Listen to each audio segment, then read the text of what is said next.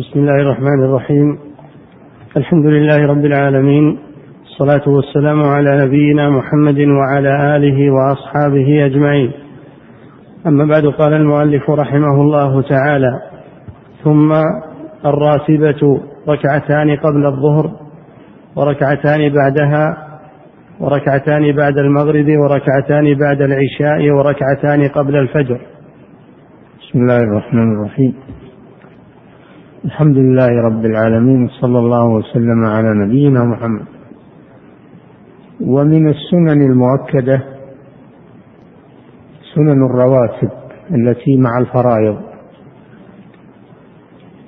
سميت بالرواتب لأنها مرتبة مع الفرائض. وهي عشر ركعات. ركعتان قبل الفجر وهي آكدها. ركعتان قبل الظهر وركعتان بعدها وركعتان قبل المغرب وركعتان بعد العشاء. بحديث ابن عمر رضي الله عنه رضي الله عنهما بذلك. هو أن النبي صلى الله عليه وسلم كان يفعل هذه الرواتب في بيته عليه الصلاة والسلام. وكان ابن عم وكانت حفصة أخت عبد الله بن عمر رضي الله عنهما زوج النبي صلى الله عليه وسلم. كان يأتي عندها و ينظر إلى رسول الله صلى الله عليه وسلم. إلا راتبة الفجر فإن النبي صلى الله عليه وسلم لا يأذن أن يدخل أحد عليه في هذه في هذه الساعة لكن حفصة أخبرته بذلك. فهذه هي الرواتب التي مع الفرائض وهي سنن مؤكدة. لا ينبغي تركها إلا في السفر إذا كان يقصر الصلاة فإنه لا يصليها. إلا راتبة الفجر فإنها لا تترك حضرا ولا سفرا. لا تترك حضرا ولا سفرا. نعم. ثم الراتبة ركعتان قبل الظهر وركعتان بعدها وركعتان بعد المغرب وركعتان بعد العشاء وركعتان قبل الفجر وهما آكدها. نعم. وتسن صلاة الليل بتأكد. وهي نعم, نعم. انتهى السنن المؤكدة. فبدأ بالسنن المطلقة. وأفضلها أفضل السنن المطلقة صلاة الليل. لقوله صلى الله عليه وسلم أفضل الصلاة بعد المكتوبة صلاة الليل. أفضل الصلاة بعد المكتوبة صلاة الليل. وكان صلى الله عليه وسلم لا يدع قيام الليل. حتى في السفر كان يتهجد وهو على راحلته أينما توجهت به. فهذا يدل على آكدية قيام الليل. ولأن الليل فيه خاصية حين يهدأ الكون ويهدأ الناس ويكون للتلاوة فيه لذة وحلاوة وحضور القلب في الليل أكثر بانقطاع الشواغل فصلاة الليل أفضل. لا سيما في آخر الليل كما سبق. نعم. وتسن صلاة الليل بتأكد وهي أفضل من صلاة النهار. يعني النفل المطلق صلاة الليل المطلق في الليل والنهار. المطلق في الليل والنهار ولكن كونه في الليل أفضل. وإذا جمع بين إذا جمع بين الأمرين صلى من الليل وصلى من النهار فهذا أفضل. نعم. وسجود تلاوة لقارئ ومستمع. ومن السنن والنوافل سجود التلاوة أي السجود الذي سببه التلاوة.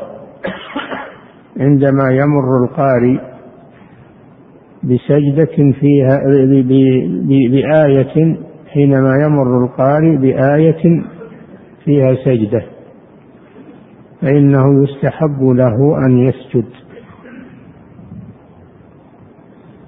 لفعل النبي صلى الله عليه وسلم. وهي أربع عشرة سجدة في آخر الأعراف وفي الأنفال وفي في آخر الأعراف وفي الرعد سورة الرعد. وفي النحل وفي الإسراء في سورة مريم في الحج منها اثنتان في سورة ألف لام ميم في سورة النمل في سورة النمل وفي الحاء وفي سورة ألف لام ميم تنزيل السجدة في في سورة في سورة النجم في سورة الانشقاق في سورة العلق في آخره. هذه السجدات التي في القرآن. نعم. وسجود تلاوة لقارئ ومستمع. يستحب سجود التلاوة للقارئ ولمن يستمع له لمن يستمع له. لأن النبي صلى الله عليه وسلم كان يقرأ القرآن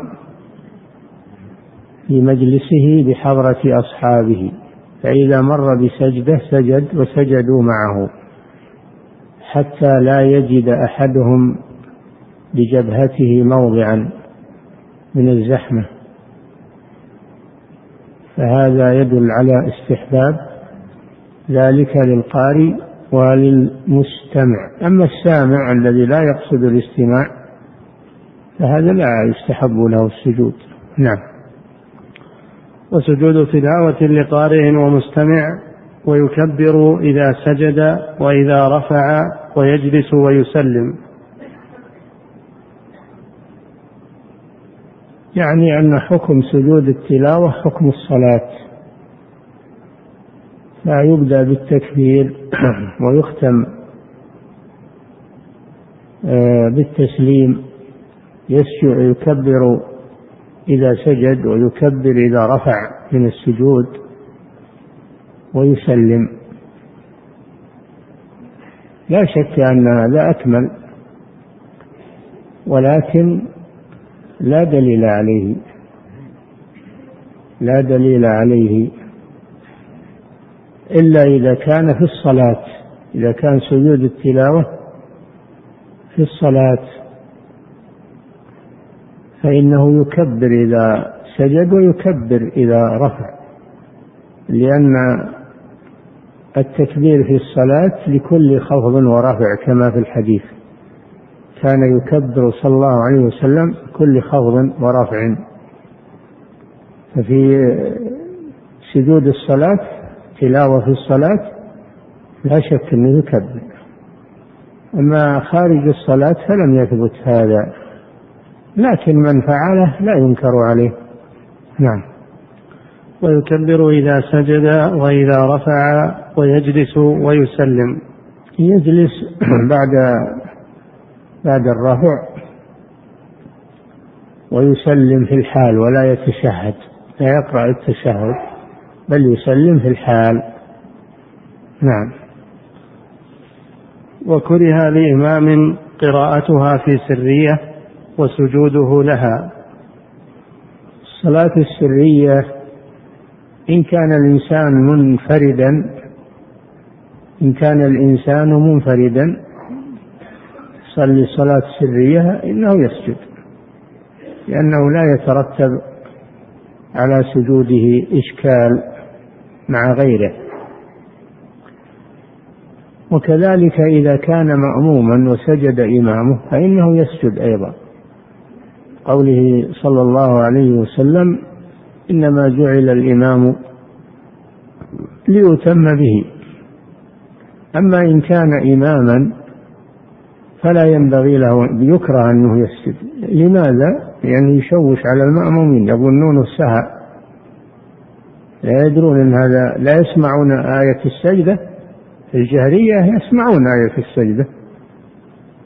فلا يستشكلون. لكن إذا كانت القراءة سرية فإنهم يستشكلون ويظنون أنه سهى فلذلك قالوا يكره له أن يقرأ آية السجدة في السرية.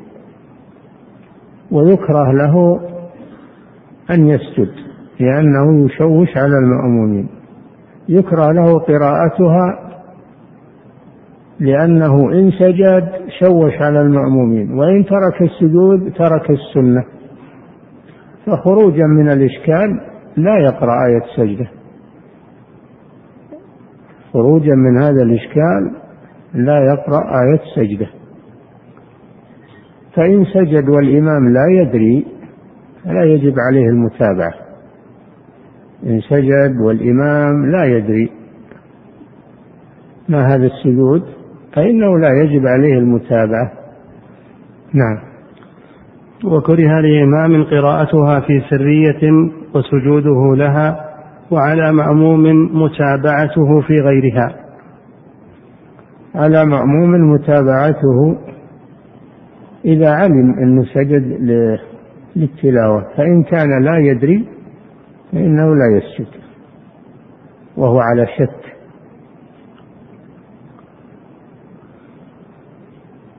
عليه متابعته في غيرها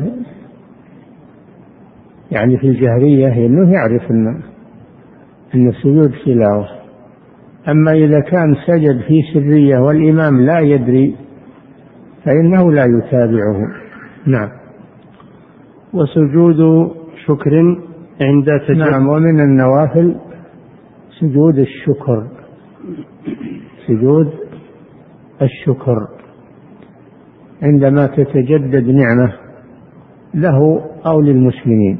نعمة خاصة كأن يولد له ولد أو يأتي يقدم له غائب أو ما أشبه ذلك مما يفرح به. أو للمسلمين كأن يندفع عن المسلمين شر أو يحصل لهم خير كالانتصار على العدو.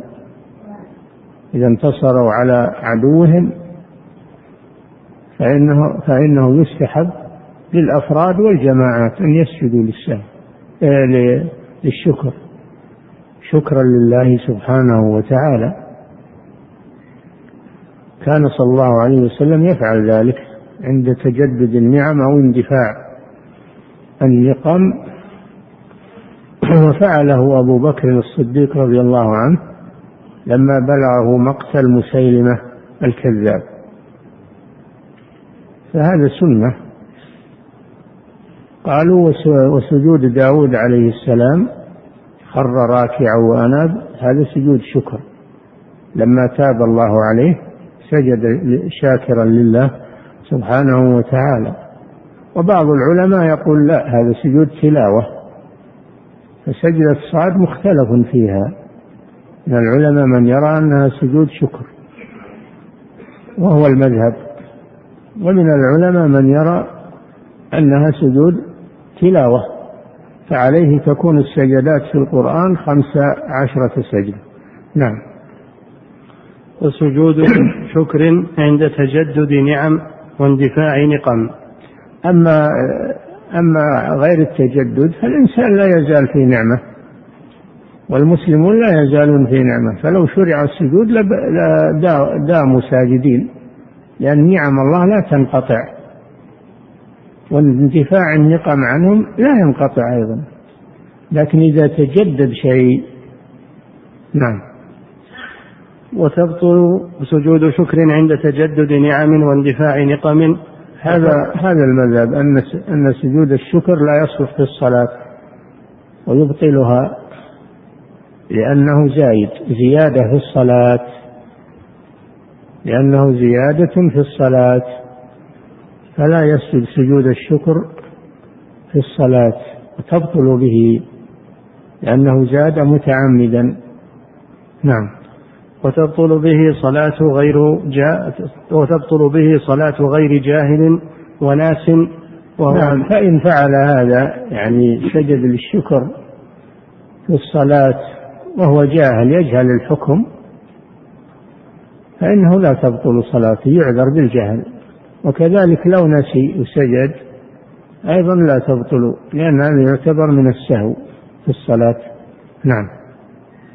وتبطل به صلاة غير جاهل وناس وهو كسجود تلاوة وصفة سجود الشكر كصفة سجود التلاوة. تماما يكبر إذا سجد ويكبر إذا رفع ويسلم يجلس ويسلم كما سبق. ويقول في السجدتين سجود الشكر سجود التلاوة يقول رب سبحان ربي الأعلى. لابد. يقول سبحان ربي الأعلى مثل سجود الصلاة. وإذا دعا فيه فهذا زيادة خير. نعم. وأوقات النهي خمسة. انتهى الآن. هو ما ذكر صلاة الضحى؟ ما ذكر صلاة الضحى. صلاة الضحى من السنن المؤكدة أيضا. و ووقتها من ارتفاع الشمس قيد رمح إلى أن تتوسط في السماء. إلى أن تتوسط الشمس فوق الرؤوس. وعددها أقل عددها ركعتان. وأكثرها ثمان ركعات. كل ركعتين بسلام هذا أكثرها. وإذا أخرها إلى آخر الضحى فهو أفضل. إذا أخرها إلى آخر الضحى فهو أفضل من صلاتها في أول الضحى. نعم. وأوقات النهي خمسة نعم الأوقات التي لا يجوز فيها التطوع. لا يجوز فيها صلاة التطوع. خمسة أوقات نهى الرسول صلى الله عليه وسلم عن الصلاة فيها صلاة التطوع. نعم. وأوقات النهي خمسة من طلوع فجر ثان إلى طلوع الشمس. من طلوع الفجر الثاني. أما الأول هذا لا يحرم الصلاة. الفجر الأول لا يحرم الصلاة إنما الفجر الثاني الذي هو البياض. المعترض في الأفق ولا يأتي بعده ظلمة هذا هو الفجر الثاني الذي عليه الصيام وعليه صلاة الفجر. هذا الفجر. فإذا طلع الفجر انتهى وقت النافلة ولم يبق إلا نافلة الفجر إلا الركعتين قبل الفجر. وأما النوافل الأخرى فإنها تنتهي لأن النبي صلى الله عليه وسلم انتهى وتره إلى السحر. ولأن الليل ينتهي بطلوع الفجر فلا تكون هذه صلاة الليل. ويستمر النهي إلى أن تطلع الشمس. فلا يصلي عند طلوع الشمس وبزوغها لأن هذا الوقت لأنها تطلع بين قرني شيطان وحينئذ يسجد لها الكفار. والمسلم لا يتشبه بالكفار ولو لم يقصد التشبه ولو لم يدري أن هذا لا يجوز له يصلي في هذا الوقت لعموم نهيه صلى الله عليه وسلم عن ذلك. لقوله صلى الله عليه وسلم من تشبه بقوم فهو منهم. ففيه تشبه. وأيضا هو وسيلة إلى عبادة الشمس. قد يظن العوام فيما بعد أو أو أو تدب إليهم سنة الجاهلية. فيفسدون يصلون لطلوع الشمس يفسدون لها. فلذلك سد النبي صلى الله عليه وسلم الذريعة ومنع من الصلاة عند بزوغ الشمس حتى ترتفع قيد رمح يعني قدر الرمح الذي يستعمل في في القتال. نعم. ومن صلاة العصر إلى الغروب. والوقت الثاني من صلاة العصر إلى الغروب لنهيه صلى الله عليه وسلم عن الصلاة صلاة النافلة بعد العصر. إلى أن تشرع الشمس في الغروب. والخامس من شروعها في الغروب إلى أن تنتهي. تتضيف للغروب إلى أن تنتهي. لأنها نفس الأول عند الطلوع كانت تغرب بين قرني شيطان حينئذ يسجد لها الكفار. فنهينا عن التشبه بهم لئلا يفضي هذا إلى عود الشرك إلى عود الشرك وما أسرع ما يعود الشرك لأن الشياطين يروجونه يروجونه فما أسرع ما يعود الشرك. فلا يفتح هذا الباب يسد نهائيا. نعم. إذا فالمواقيت خمسة بالتفصيل خمسة. من طلوع الفجر إلى طلوع الشمس من طلوع الشمس إلى أن ترتفع قيد رمح من قيامها في وسط السماء حتى تزول لأن هذا الوقت تسجر فيه جهنم. لأن هذا الوقت تسجر فيه جهنم فلا يصلي في هذا الوقت كما في الحديث. هذا الثالث الرابع من صلاة العصر إلى أن تشرع الشمس في الغروب. الخامس من شروعها في الغروب إلى أن تغرب. هذه خمسة أوقات بالتفصيل. وإن شئت جعلتها ثلاثة بالإجمال. تقول من طلوع الفجر إلى ارتفاع الشمس. وعند قيامها حتى تزول ومن صلاة العصر حتى تغرب الشمس. هذه ثلاثة بالإجمال. نعم. وأوقات النهي خمسة من طلوع فجر ثان إلى طلوع الشمس ومن صلاة العصر إلى الغروب وعند طلوعها إلى ارتفاعها قدر رمح وعند قيامها حتى تزول وعند غروبها حتى يتم. نعم هذه الخمسة. نعم. فيحرم ابتداء نفل فيها مطلقا. يحرم أن الإنسان يبتدي نفلا فيها مطلقا. لا يجوز هذا أبدا في حال من الأحوال. مطلقة يعني ما له سبب وما ليس له سبب على المذهب. مطلقا يعني لا يجوز التنفل في هذه الأوقات مطلقا لا في ما له سبب ولا ما ليس له سبب. وبعض العلماء والمحققون كشيخ الإسلام ابن تيمية يقولون ذوات الأسباب تفعل عند وجود أسبابها في أي وقت. كمن دخل المسجد صلي في أي وقت لأن دخوله سبب للصلاة. قال صلى الله عليه وسلم إذا دخل أحدكم المسجد فلا يجلس حتى يصلي ركعتين. هذا سبب والرسول أطلق ما قيد قال في وقت كذا. و وكذلك الكسوف قوله صلى الله عليه وسلم إذا رأيتم منهما ذلك فصلوا. ولم يقيد هذا عام. فمتى وجد الكسوف؟ تفعل صلاة الكسوف. وعند الوضوء إذا توضأ الإنسان إذا توضأ الإنسان فإنه يستحب له أن يصلي ركعتين. سببهما الوضوء. كذلك إذا طاف بالبيت وهذا لا خلاف فيه إذا طاف بالبيت فإنه يصلي ركعتي الطواف في أي وقت. هذا لا خلاف فيه. مسألة ركعتي الطواف لا خلاف فيها. إنما الخلاف في غيرها. نعم. فيحرم ابتداء نفل فيها مطلقا لا قضاء فرض. يجوز أو أو يشرع فيها ثلاثة أنواع من الصلاة في أوقات النهي. الأول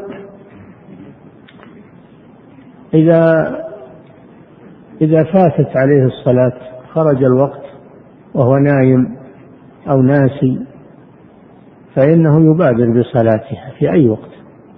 متى ذكرها يصلي أو متى استيقظ يصلي. قوله صلى الله عليه وسلم من نسي صلاة أو نام عنها فليصلها إذا ذكرها. قوله إذا ذكرها هذا عام.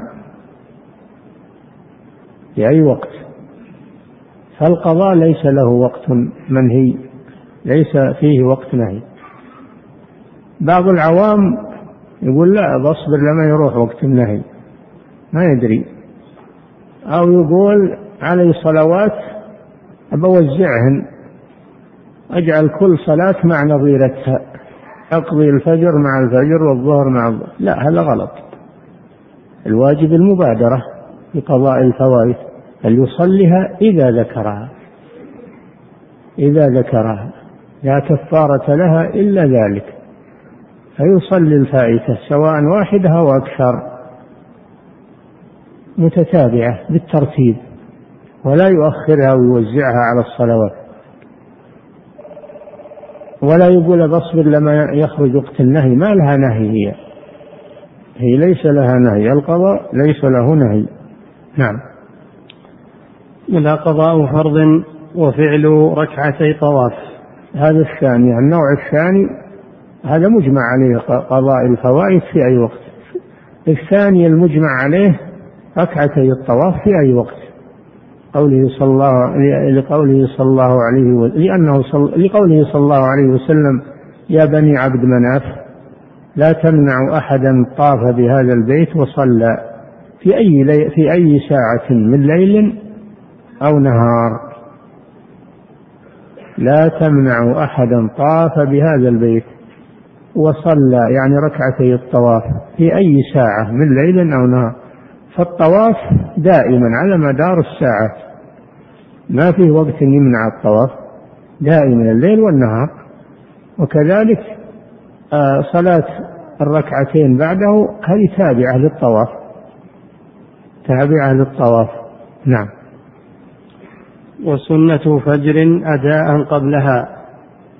وكذلك الثالث النوع الثالث سنة الفجر. سنة الفجر. إذا لم يستيقظ أو لم يذكر إلا بعد طلوع الشمس فإنه يصلي في الحال. ما يقول بصبر لما ترتفع الشمس أو يقول الشمس الآن في الشروق ولا نصلي في الشروق صل في الحال. قوله صلى الله عليه وسلم فليصليها إذا ذكرها. فلو استيقظت والشمس تشرق صل. أو بعد طلوع الشمس وقبل ارتفاعه صل. وتصلي قبلها الراتبة. تصلي قبلها راتبتها بفعله صلى الله عليه وسلم. لما كان في بعض أسفاره وقد ساروا أكثر الليل حتى تعبوا ثم نزلوا في آخر الليل استراحوا وأمر بلالا أن يرقب لهم الصبح. لكن بلالا رضي الله عنه أخذه النوم لشدة التعب الذي أصابهم. أخذه النوم. فلم يوقظهم إلا حر الشمس. لم يوقظهم إلا حر الشمس. استيقظوا ثم أمرهم صلى الله عليه وسلم بالرحيل من هذا الوادي. فلما جاوزوه أمر بلالا فأذن. أمر بلالا فأذن. ثم صلوا الراتبة الفجر ثم صلى بهم صلى الله عليه وسلم صلاة الفجر. نعم. وسنة فجر أداء قبلها قبل الفجر يعني قبل الفجر. وسنة الفجر إذا لم يتمكن من صلاتها قبل الفجر فإنه يصليها ولو بعد الفجر ورد بذلك الدليل صليها ولو بعد الفجر وإن أخرها إلى ارتفاع الشمس فهو أحسن. لكن لو صلاها بعد الفجر مباشرة جاز لأن النبي صلى الله عليه وسلم رأى رجلا يصلي بعد الفجر فقال ما هذه الصلاة؟ قال هذه سنة الفجر. فتركه صلى الله عليه وسلم أقره على ذلك. خصوصا إذا كان الإنسان ينشغل أو ينسى وراتبة الفجر مؤكدة يصليها ولو ولو بعد الفجر. نعم. وصلاة جنازة بعد فجر وعصر. صلاة الجنازة من ذوات الأسباب. على المذهب لا تصلى. إلا في الوقتين الطويلين بعد الفجر وبعد العصر. ولا تصلى عند طلوع الشمس ولا تصلى عند قيام الشمس ولا تصلى عند غروب الشمس. لقول لقول واثلة بن الأسقع ثلاث ثلاث ساعات نهينا أن نصلي فيهن وأن ندفن فيهن موتانا. حين تطلع الشمس بازغة حتى حتى ترتفع وحين تقوم يقوم قائم الظهيرة حتى تزول وحين وحين تتضيف للغروب حتى تغرب. نعم. فصل. لكن الوقتان الطويلان بعد الفجر. بعد الفجر إلى طلوع الشمس يصلى عليها وبعد العصر إلى غروب الشمس يصلى عليها. لماذا تستثنى؟ قالوا لأن الجنازة تتأثر إذا أخرت. الجنازة تتأثر إذا أخرت فيبادر بالصلاة عليها لئلا تتأثر. نعم. فصل تجب الجماعة للخمس المؤدات على الرجال. صلاة الجماعة. فصل لصلاة الجماعة. الصلاة الصلوات المفروضات تجب لها الجماعة.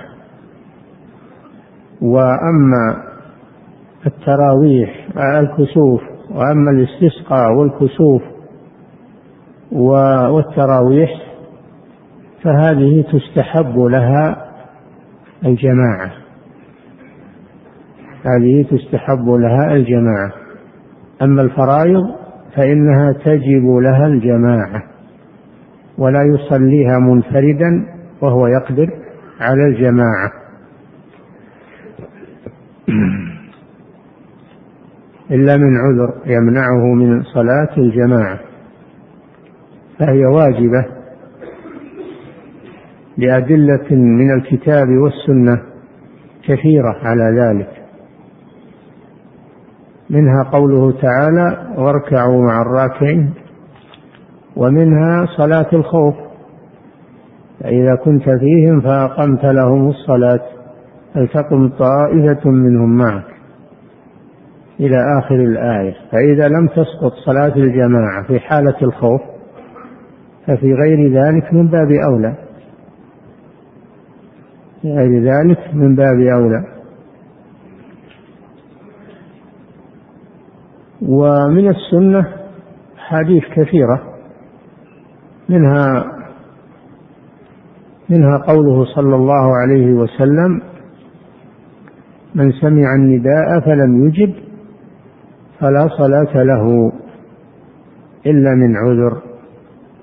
وجاءه رجل أعمى يشكو إليه ما يلقى في طريقه إلى المسجد من الصعوبة فيطلب منه أن يرخص له أن يصلي في بيته. قال له صلى الله عليه وسلم هل تسمع النداء؟ قال نعم. قال فأجب. قال فأجب. ولقول لقول ابن مسعود رضي الله عنه ولأنه صلى الله عليه وسلم هم أن يحرق بيوت المتخلفين عن صلاة الفجر. هم أن يحرق عليهم بيوتهم بالنار. فدل على وجوب صلاة الجماعة لأنها لو كانت غير واجبة لما استحقوا العقوبة. لكن ما الذي منعها أن يحرق؟ قالوا لرواية ثانية في الحديث لولا ما فيها من النساء والذرية لأحرقتها عليهم. فهذا دليل مؤكد على وجوب صلاة الجماعة لأن متخلف عنها يستحق يستحق العقوبة. ولما جاء عن عبد الله بن مسعود رضي الله عنه أنه قال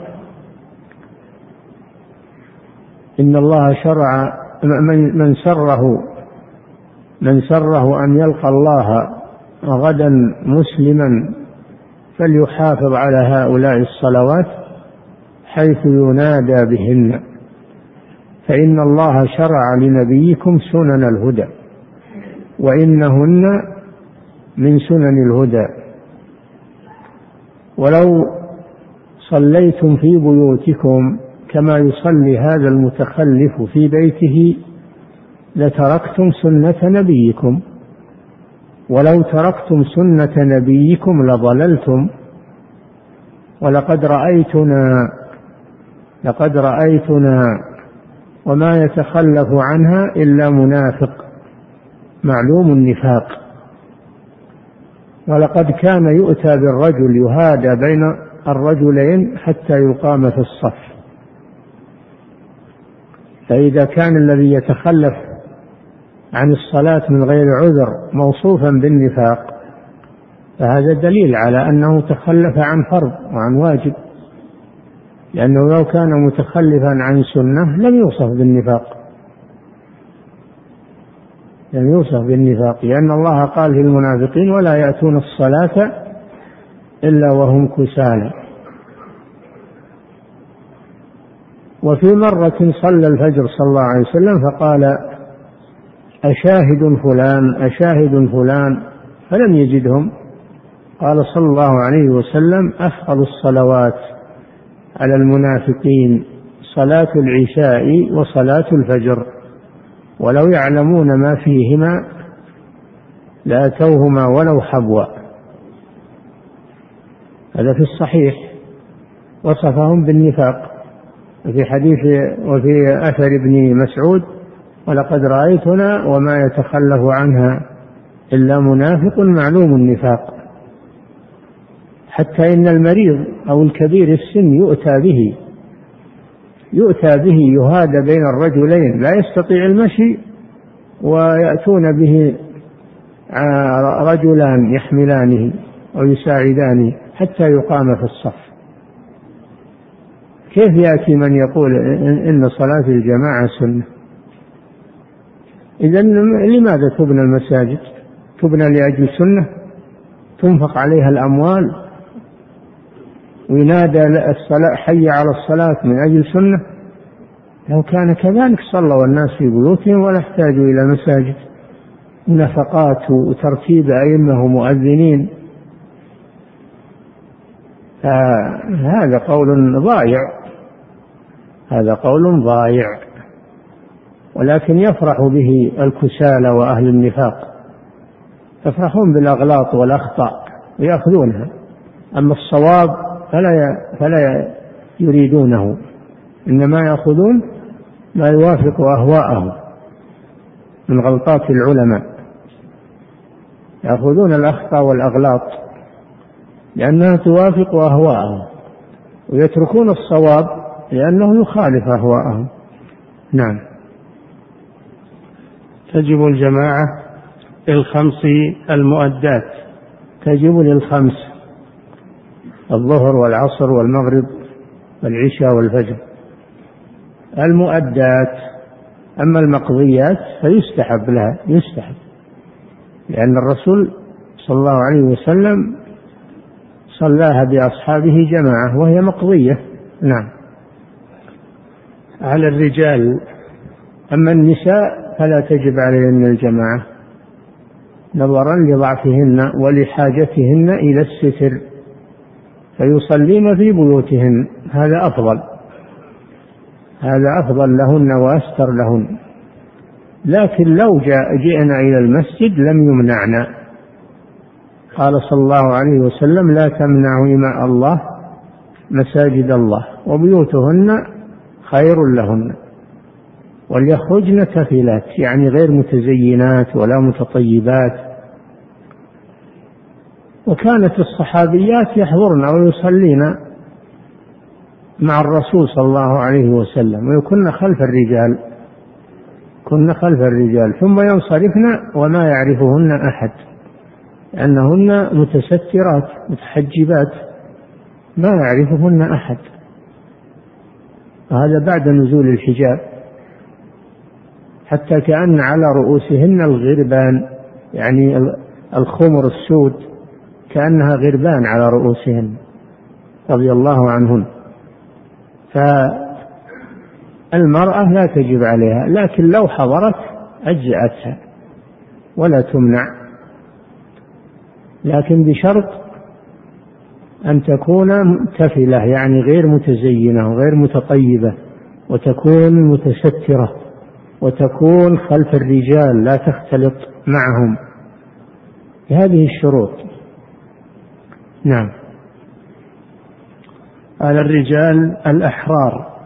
يخرج المماليك يخرج المماليك لأن المملوك منافعه لسيده. فلو أنه يروح للمساجد تعطل عمل سيده فهو معذور.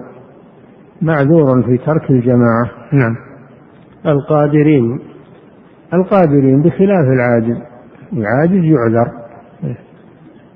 قال صلى الله عليه وسلم من سمع النداء فلم يجب فلا صلاة له إلا من عذر.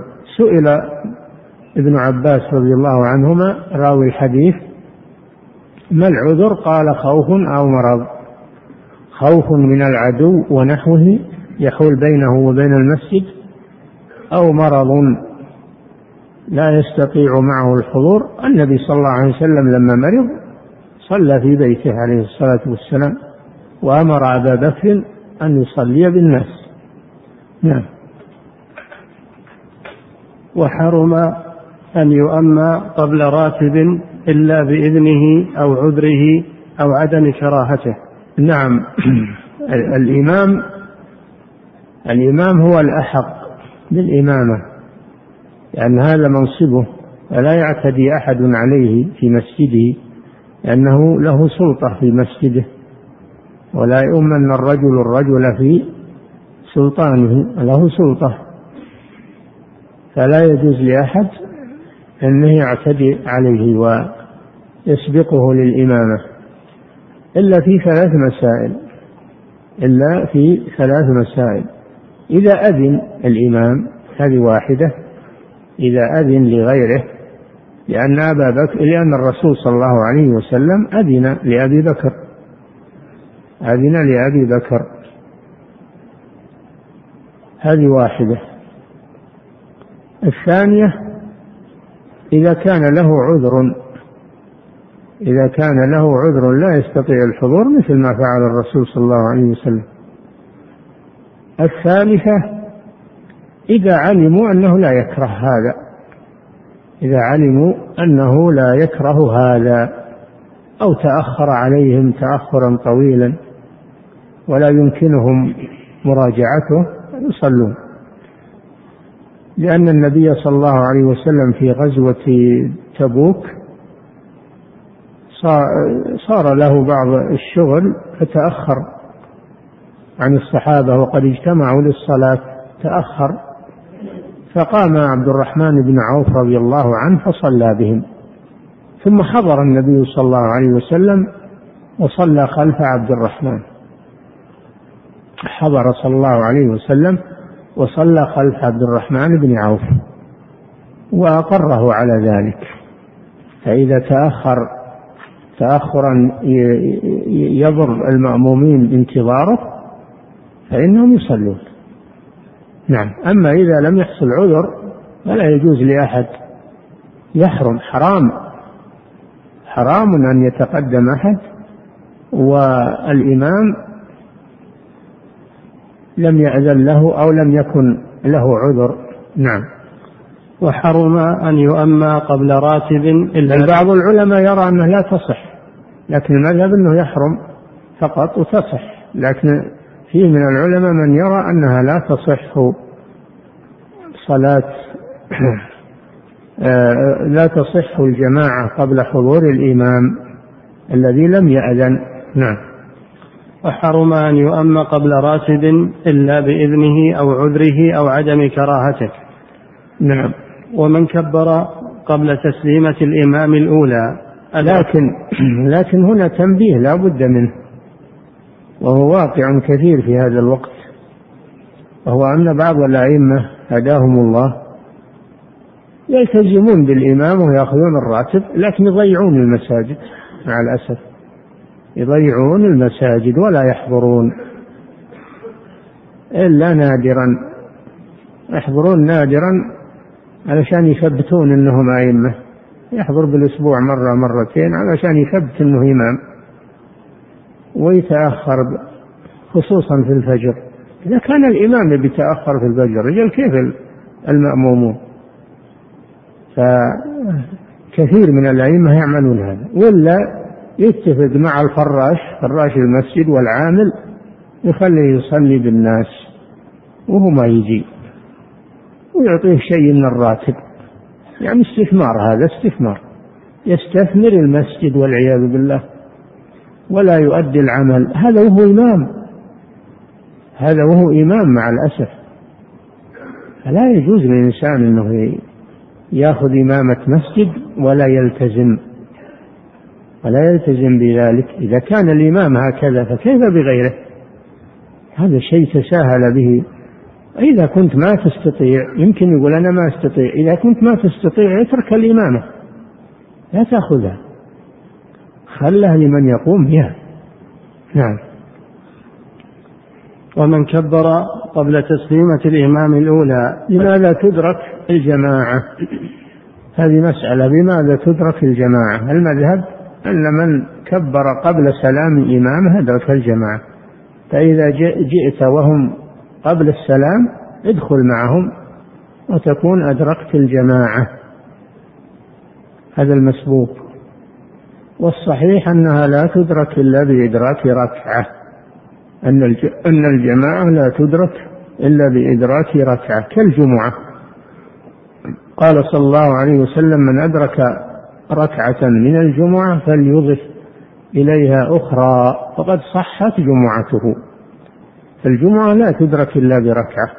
كذلك الجماعة لا تدرك إلا بركعة. لكن إذا جئت وهم في التشهد ادخل معهم. لتحصل على الأجر وإلا الجماعة فاتتك نعم.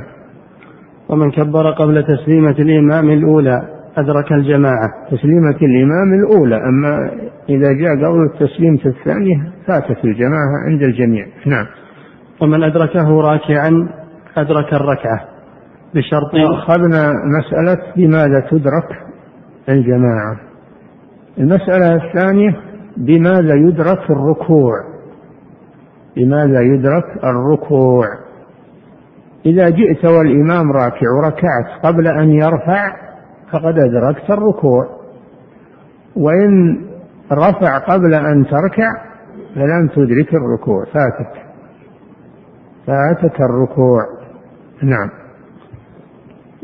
ومن أدرك ومن أدركه راكعا أدرك الركعة بشرط إدراكه راكعا وعدم شكه فيه وتحريمته قائما.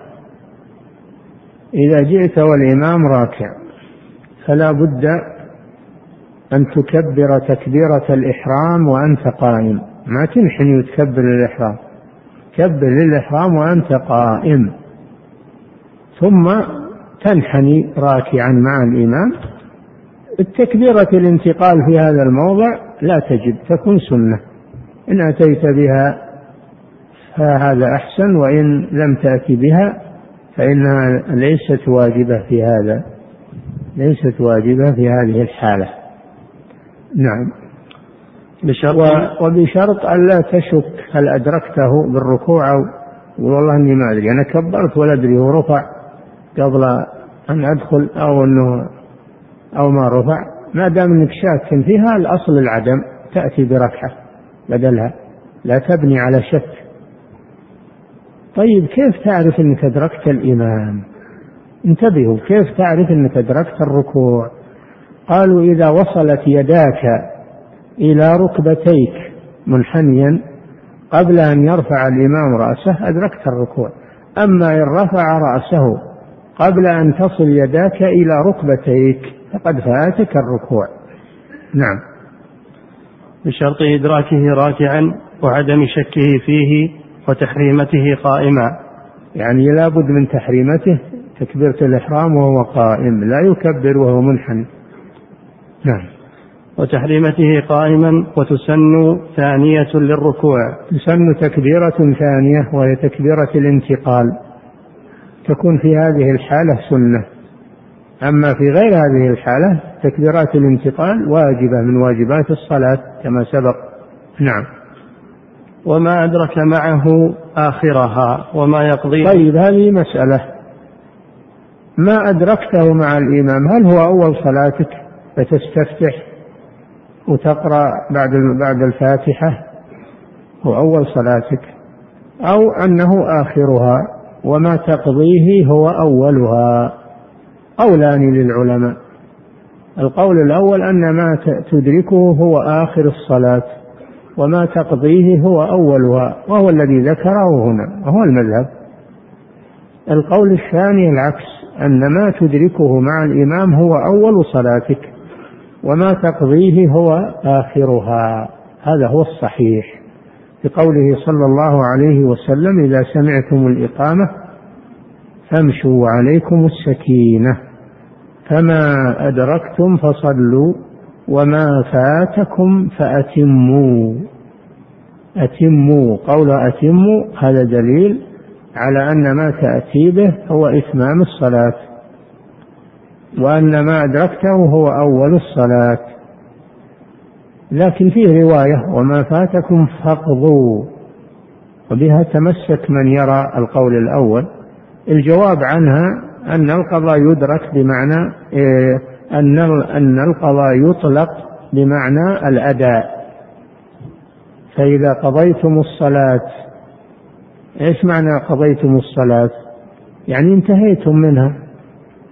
ما هو هذا معناه أن فاتت وقضيتموها؟ لا. قضيتم الصلاة يعني فرغتم منها.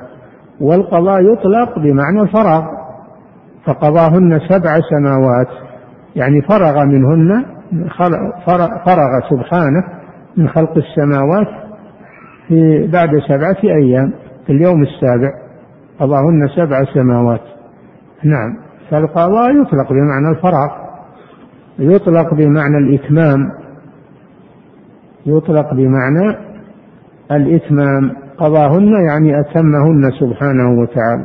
قضاهن يعني فرق من خلقين. نعم. وما أدرك معه آخرها وما يقضيه أولها. نعم قلنا هذا مرفوع. نعم. ويتحمل عن مأموم. الإمام يتحمل عن مأمون مسائل. يتحمل الإمام عن المأموم مسائل. منها أولا قراءة الفاتحة. تحملها الإمام عن المأموم.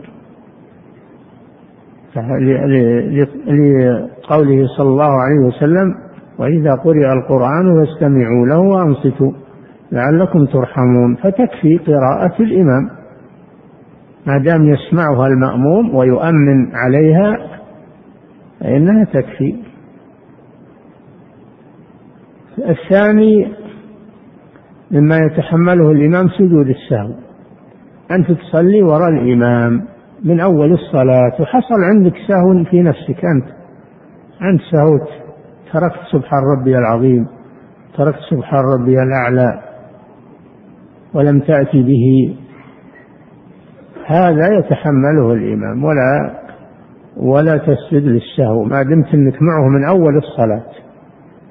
أما إذا كنت مسبوقا فإن الإمام لا يتحمل عنك. إذا أتممت ما فاتك وأردت أن تسلم فإنك تسجد للسهو تحمل عنك الإمام إذا جئت معه من أول الصلاة.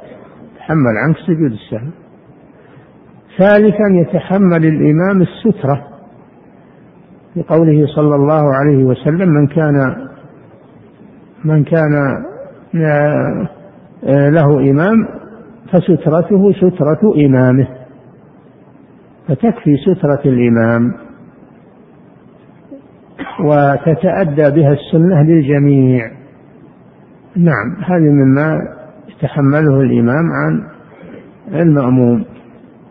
نعم. وكذلك قال يتحمل يتحمل دعاء القنوت. الإمام هو اللي يدعو أنت يكفي أنك تأمن. تحمل الإمام. يعني دعاء الإمام يكفي له ولك وأنت تأمن عليه. نعم. ويتحمل عن مأموم قراءة وسجود. قراءة يعني قراءة الفاتحة. هذا معنى قراءة الفاتحة. نعم. وسجود سهو. هذا الثاني سجود السهو. شرط أن يكون أدركه من أول الصلاة. نعم. وسجود سهو وتلاوة. سجود تلاوة. أنت تصلي وراء الإمام في الصلاة السرية وقرأت سورة فيها سجدة. ما تسجد؟ تحمل الإمام عنك ذلك ولا تسجد وأنت وراء إمام. نعم. وسترة والسترة وهي ما يكون أمام المصلي. ما يكون أمام المصلي مما يمنع المار بين يديه. تكفي سترة الإمام ولا يصير الكل مصلي سترة خلفه. وهذا فائدته لو مر أحد. لو مر أحد بين المأمومين أو بين الصفوف ما يأثر ولا يحرم عليه ذلك. ما يحرم عليه ذلك. أما من مر من أمام الإمام فهذا يحرم عليه ذلك. من مر بين الإمام وسترته يحرم عليه ذلك. أما المرور بين الصفوف والناس يصلون ما في مانع لا سيما في الزحام. نعم. ودعاء قنوت. اي نعم عرفنا. وتشهدا أول إذا سبق بركعة. إي نعم إذا جيت والإمام سبقك بركعة. تدخل معه الركعة الثانية. تدخل معه في الركعة الثانية. وتواصل يبي يقوم ل... يبي يقوم للثالثة والرابعة. ما, ما, ما أنت ما أتيت بتشهد أول.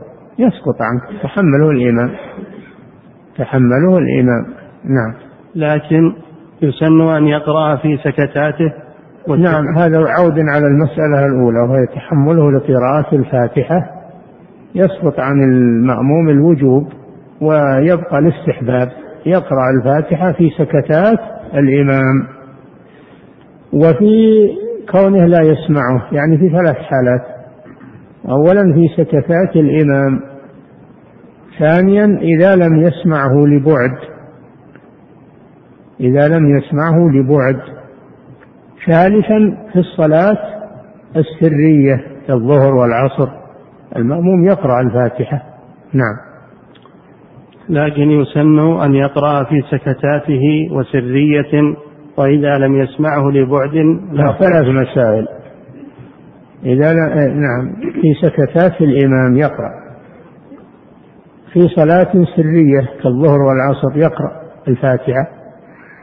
الثالثة إذا لم يسمع الإمام لبعد لا لطرش يعني ليس آه، المانع من سماعه آه، أنه أطرش يعني فاقد السمع.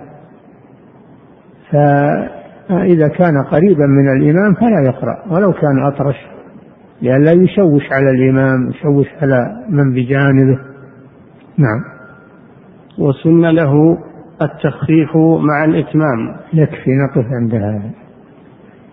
نقف عند هذا ويكون هذا آخر درس نظرا لبدء الامتحان وقد طلب كثير من الإخوان أن أن يوقف الدرس نظرا لأنهم يشتغلون بالامتحانات. نعم. والإمام لا يشق على المأمومين فنحن نسامحهم. نعم. يقول فضيلة الشيخ وفقكم الله وبارك فيكم. استثناء يوم الجمعة. نعم. استثناء يوم الجمعة وأنه ليس فيه وقت نهي وهو الذي من قيام الشمس حتى تزول. هل هذا صحيح؟ أي نعم أي نعم. يستثنى من من الصلاة عند زوال عند قيام الشمس صلاة الجمعة لأن صلاة الجمعة على المذهب تبدأ من ارتفاع الشمس. من ارتفاع الشمس. و فمن ارتفاع الشمس إلى إلى دخول وقت العصر كله وقت لصلاة الجمعة. يمر فيه وقت قيام الشمس. هذا ما فيه نهي. يصلون الجمعة ولو عند قيام الشمس. نعم. وهل للإنسان أن يتنفل ويصلي حتى يدخل الخطيب؟ هذا أحسن نعم. هذا أحسن أنه إذا دخل مبكرا ينتظر الجمعة أنه يشتغل بالصلاة النافلة يصلي إلى أن يحضر الخطيب. هذا هو الأفضل. نعم. يقول فضيلة الشيخ وفقكم الله شخص يحب السجود ويرغب فيه دائما تأولا بحديث ثوبان رضي الله عنه عليك بكثرة السجود. السجود يعني في الصلاة ما هو السجود المجرد. عليك بكثرة السجود يعني بالصلاة لأن الصلاة تسمى سجودا كما أنها تسمى ركوعا واركعوا مع الراكعين. معنى صلوا مع المصلين. نعم. يقول فضيلة الشيخ وفقكم الله لو أن الإمام قرأ السجدة في السرية ولكن عند وصوله لآية السجدة لو أن لو أن الإمام قرأ آية السجدة في السرية إيه؟ ولكن عند وصوله لآية السجدة جهر بها ثم سجد. ما يصلح هذا. هذا لا يعرف من عمل السلف. هذا لا يعرف. هذا تكلف أيضا فيه تكلف. نعم. يقول فضيلة الشيخ وفقكم الله هل ورد أنه يغير مكانه بعد الفريضة لأداء السنة الراتبة؟ هذا نعم ثبت من حديث معاوية رضي الله عنه نهينا عن وصل صلاة بصلاة حتى نتكلم أو نخرج فلا بد من الفصل بين الفريضة والنافلة إما بكلام وإما بانتقال سواء انتقل في ناحية المسجد أو انتقل يعني خرج من المسجد. نعم. يقول فضيلة الشيخ وفقكم الله من سافر إلى بلد وأقام فيها ثلاثة أيام. يصلي الفرائض في المسجد مع أهل مع أهل البلد فيتم صلاته. هل يستحب له أن يصلي النوافل الراتبة؟ نعم له له يصلي الرواتب. ما دام أتم الصلاة فله أن إنما الذي ينهى عن الرواتب هو الذي يقصر والذي يقصر كما قال ابن عمر رضي الله عنه لما سئل عن الراتبة في السفر قال لو كنت مسبحا لأتممت يعني متنفلا. نعم. والنبي صلى الله عليه وسلم لم يذكر عنه أنه كان يصلي الرواتب في السفر إلا راتبة الفجر. نعم. يقول فضيلة الشيخ وفقكم الله إذا كان الإنسان يستمع إلى المسجل وهو يقرأ القارئ فيه آية السجدة فهل يسجد؟ إذا سجد المسجل يسجد. هنا نعم. يقول فضيلة الشيخ وفقكم الله هل صحيح أنه أنه ورد عن بعض السلف قيام النصف من شعبان؟ وهل صحيح ما ينقل عن شيخ الإسلام في ذلك؟ لم يثبت عن السلف. ونعم ما ذكر ما ذكر عن الشيخ موجود في كلامه رحمه الله ولكن فيه نظر. فيه نظر. لأن ليلة النصف من شعبان لم يثبت فيها خاصية. إن كان عادته يقوم من الليل ويصلي يصلي على عادته نصف من شعبان وغيره. أما أنه يخص ليلة النصف من شعبان ولا يقوم إلا فيها هذا بدعة. نعم. يقول فضيلة الشيخ وفقكم الله ما هو الراجح في مسألة سجود التلاوة؟ هل يشترط له ما يشترط للصلاة من طهارة واستقبال قبلة وستر عورة؟ الراجح أنه لا يشترط له ما للصلاة لأنه ليس صلاة وإنما هو عبادة مستقلة.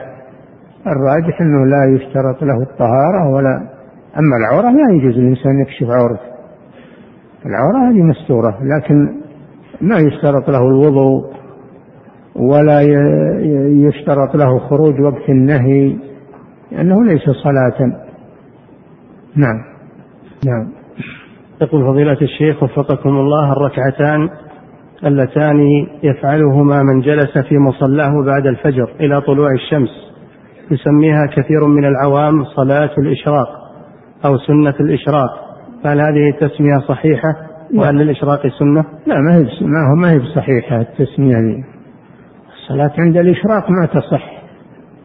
صلاة عند لا ما هم يقولون الإشراق. لو قالوا الإشراق ما صح لكن يقولون الأشراق. صلاة الأشراق يعني الضحى. يسمون الضحى الأشراق. وهذه تسمية ليس لها أصل. نعم. فضيلة الشيخ وفقكم الله أحد العوام يقول إنكم ذكرتم في إذاعة القرآن الكريم أنكم لا ترون السترة للمصلي ويقول إنه سمع ذلك وأن من صلى إلى سترة فكأنما صلى إلى صنم. فيأتي هذا العام عندنا في المسجد ويأخذ السترة أعد أعد السؤال. يقول أحد العوام يقول إنكم ذكرتم في إذاعة القرآن الكريم أنكم لا ترون السترة للمصلي. فيقول إنه سمع عنكم ذلك في الإذاعة وأن من صلى إلى سترة فكأنما صلى إلى صنم. فيأتي هذا العام في مسجدنا ويأخذ السترة من أمام المصلين في المسجد. فما رأيكم في هذا وهل هو صحيح عنكم؟ إحنا قلنا في المسجد سترة الإمام سترة للمأمومين. مو بكل مصلي يحط قدامه سترة.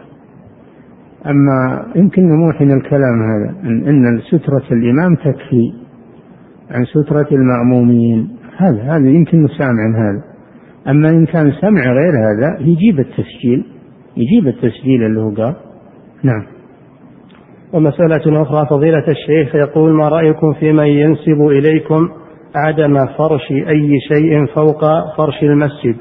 وعندما فرشنا سجادة للإمام قال أزيحوها فإن الشيخ صالح الفوزان يقول بأن الإمام أو غيره لا يفرش شيء على فرش المسجد. وقد سمع ذلكم من إذاعة القرآن الكريم عنكم أيضا فهل كلامه صحيح؟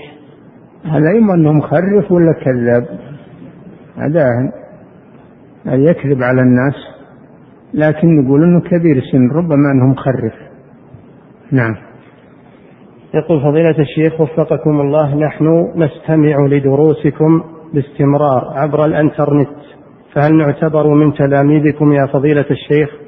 نعم من المستمعين تعتبر من المستمعين. لستم تلاميذ. نعم. يقول فضيلة الشيخ وفقكم الله ذكرتم في مؤلفكم الملخص الفقهي أن الصلاة في فناء المقبرة لا تجوز. السؤال الذي يسكن في المقبرة من حارس ومعه عائلته أو عمال ولهم سكن داخل الفناء. نعم نعم الصلاة داخل سور داخل سور المقبرة صلاة الفريضة. داخل سور المقبرة لا تجوز.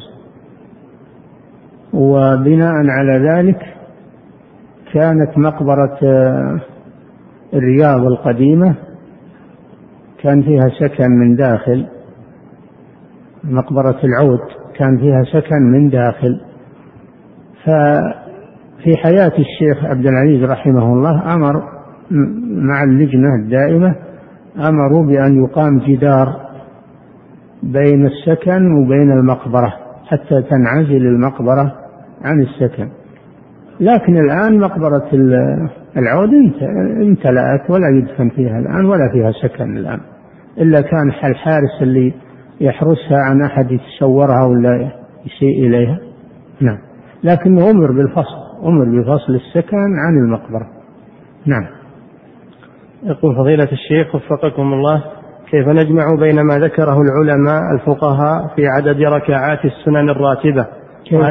نجمع كيف نجمع بين ما ذكره الفقهاء من عدد الركعات السنن الراتبة وأنها عشر؟ وبين حديث النبي صلى الله عليه وسلم من صلى لله ثنتي عشرة ركعة في اليوم والليلة بنى الله له بيتا في الجنة. نعم هذه العشر في حديث ابن عمر.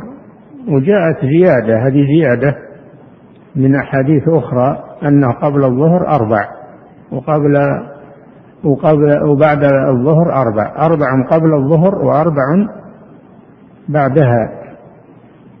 فيكون المجموع كم؟ أربع عشرة ركعة يعني جاء زيادة ثنتين قبلها وثنتين بعدها مع مع عشر. كم صار الجميع؟ أربع عشرة نعم. وجاء أيضا أربع قبل العصر لكنها ليست راتبة. أربع قبل العصر لكنها نفل مطلق وليست راتبة لأن العصر ليس لها راتبة لا قبلها ولا بعدها. فهذه الأربع مطلقة. نعم. يقول فضيلة الشيخ وفقكم الله ما حكم صلاة؟ الرواتب مع الفرائض أقلها عشر وأكثرها أربع عشر. نعم. يقول فضيلة الشيخ وفقكم الله ما حكم صلاة الراتبة قبل الفجر؟ وكذلك صلاة تحية المسجد. أي ما حكم إيش؟ ما حكم صلاة الراتبة قبل الفجر؟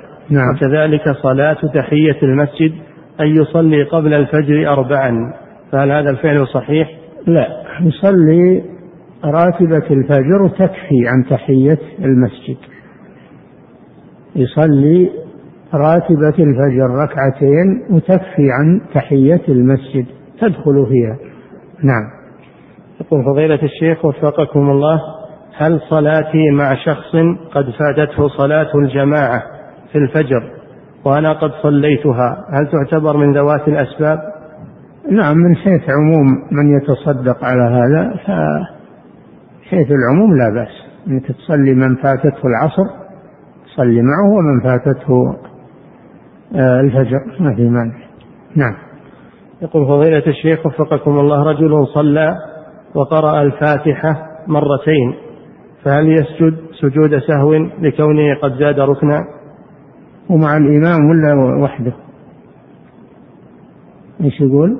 يقول رجل صلى وقرأ الفاتحة مرتين فهل نعم. يسجد سجود سهو متعمدا ولا ناسيا؟ إن كان ناسيا وهو وحده يصلي يسجد للسهو لأنه زاد في الصلاة زاد فيها قراءة الفاتحة. أما إن كان متعمدا فهذا حرام عليه ما يجوز يكرر الركن. يحرم أنه يكرر الركن. فإن كرر الفاتحة حرم ولم تبطل صلاته. أما إن كرر الركوع أو السجود متعمدا بطلت صلاته. نعم. فتكرار الركن إن كان الفاتحة متعمدا فإنها تبطل صلاته. إن كان ناسيا وهو يصلي وحده أو الإمام سهى وقراها مرتين يسجد للسهو لأنه زاد فيها. وأما الركوع والسجود إذا زاد ركوعا أو سجودا متعمدا بطلت. إذا كان ساهيا فإنه يسجد للسهو. ولا تبطل. نعم. يقول فضيلة الشيخ وفقكم الله ذكرتم حفظكم الله أن التكبيرات في سجود التلاوة والسلام منه أنه لم يثبت. وقلتم أن إيه؟ ذكرتم بأن التكبيرات في سجود التلاوة والسلام منه لم تكبيرات. التكبيرات. تكبير التكبير. نعم. عن التكبير في سجود التلاوة والسلام منه لم يثبت. وقلتم بأنه لا ينكر على الذي يفعلها. نعم لأنه ورد في بعض الروايات كبر وسجد. كان صلى الله عليه وسلم يقرأ فلما قرأ آية السجدة كبر وسجد. ورد هذا في بعض الروايات فلا ينكر عليه. نعم. يقول فضيلة الشيخ وفقكم الله رجل يقوم بغسل الكلى في المستشفى منذ ثمانية أشهر ويبدأ الغسيل قبل صلاة المغرب ويستمر أربع ساعات. وهو منذ ثمانية أشهر يصلي المغرب والعشاء جمعا وهو على السرير ومتصل بيديه ليات الدم تدخل وتخرج وتدخل وتخرج الدم من الجسم. سؤاله هل صلاته خلال هذه المدة صحيحة أم باطلة؟ وأحيانا أيضا يكون السرير جهة القبلة وأحيانا لا يكون. فماذا يفعل إذا كانت غير صحيحة؟ هو آفة العوام أنهم ما يسألون. يصلون ولا يسألون عن هذا لا يجوز. لا يجوز يصلي وهو في حالة الغسيل لأنه ما له وضوء. يدخل الشيء في جسمه ويطلع. ما له وضوء في هذه الحالة. ولا عليه صلاة ينوي التأخير جمع التأخير. إذا دخل الغسيل قبل دخول وقت الظهر مثلا فإنه ينوي التأخير. فإذا انتهى الغسيل. ولو في آخر وقت الثانية. فإنه يعني ولو قبل غروب الشمس فإنه يصلي الظهر والعصر جمع تأخير. وإذا دخل الغسيل قبل المغرب فإنه ينوي تأخير المغرب. ويجمعها مع العشاء ولو قبل طلوع الفجر. ولا يصلي وهو في الغسيل ما يجوز هذا. لأنه ليس على طهارة وليس إلى القبلة أيضا. فيؤخر. أما إذا كان العكس يدخل وقت الأولى قبل قبل الغسيل يدخل وقت الصلاة الأولى قبل الغسيل فإنه يجمع جمع تقديم. يقدم الثانية مع الأولى ويجمع جمع تقديم قبل أن يدخل الغسيل. نعم. يقول فضيلة الشيخ وفقكم الله كثر في هذه الأيام من لاعبي كرة القدم. قيامهم بسجود الشكر عند تسجيل كل هدف فهل هذا مشروع لهم مع العلم؟ أنه إلى وقت قريب لم يكن ذلك في الملاعب إلا بعدما انتشر هذا الفعل بين اللاعبين الكفرة. فما حكم فعلهم؟ الكفرة؟ نعم. كيف الكفرة؟ يسأل عن الكفرة ولا عن المسلمين؟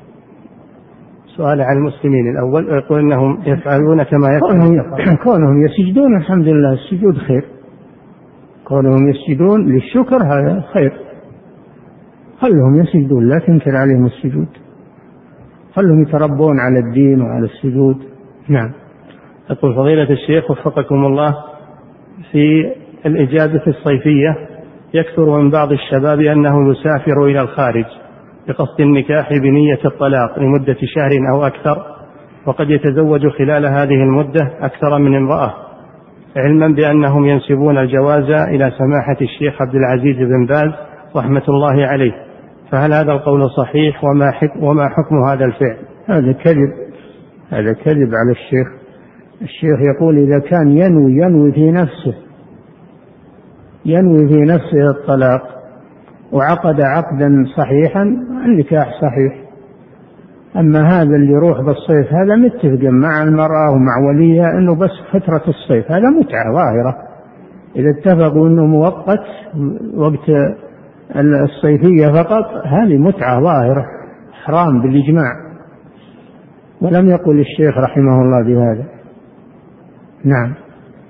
وفضيلة الشيخ وفقكم الله هذا شاب يقول إن عمره خمسة النكاح بنية الطلاق إذا كان هو يضمر هذا في نفسه فهذا الذي يفتى به الشيخ. أما إذا كان إنه متفقين على أن هذا الزواج ليلة ليلتين آه، مدة إقامتي في هذا البلد هذه متعة ظاهرة. هذه متعة والعياذ بالله لا تجوز. نعم. فضيلة الشيخ وفقكم الله هذا شاب يقول إن عمره خمسة عشر سنة. ويقول إنه قد حصل له موقف مخيف أثناء ذهابه لصلاة الفجر وليس معه أحد من أهله. فهل له أن يصلي في البيت بدلا من المسجد؟ لأنني إيش يقول؟ يقول عمر عمره خمسة عشر سنة إيه. وقد حصل له موقف مخيف أثناء ذهابه لصلاة الفجر وليس معه أحد من أهله يذهب معه. فهل له أن يصلي في البيت بدلا من المسجد؟ لأنه يخاف إذا ذهب لوحده. إذا كان خوف محقق يتكرر عليه ولا فلا يذهب. هذا عذر. أما إذا كان حصل مرة أو أنه توهم هو عنده وهم توحش ولا ولا حقيقة هذا لا يترك الصلاة مع الجماعة. يستعين بالله ويعزم ويتشجع ويصلي. لأن ما عليه خوف. نعم. لكن هو متوهم ولا نعم. يقول فضيلة الشيخ وفقكم الله هل يشترط لصلاة الجماعة أن تكون في مسجد أم أنهم لو سمعوا لو سمعوا النداء وصلوها في البيت أن ذلك جائز؟ لا ما هو جائز الرسول صلى الله عليه وسلم هدد الذين تخلفوا مع أنهم جماعة مع أنهم في بيوتهم جماعة يمكن يصلون. فما قال الرسول صلى الله عليه وسلم إنهم لم يصلوا في بيوتهم جماعة؟ احتمال قوي أنهم يصلون في بيوتهم جماعة ومع هذا هددهم بالحريق. نعم. الله تعالى أعلم وصلى الله وسلم على نبينا محمد وعلى آله وصحبه.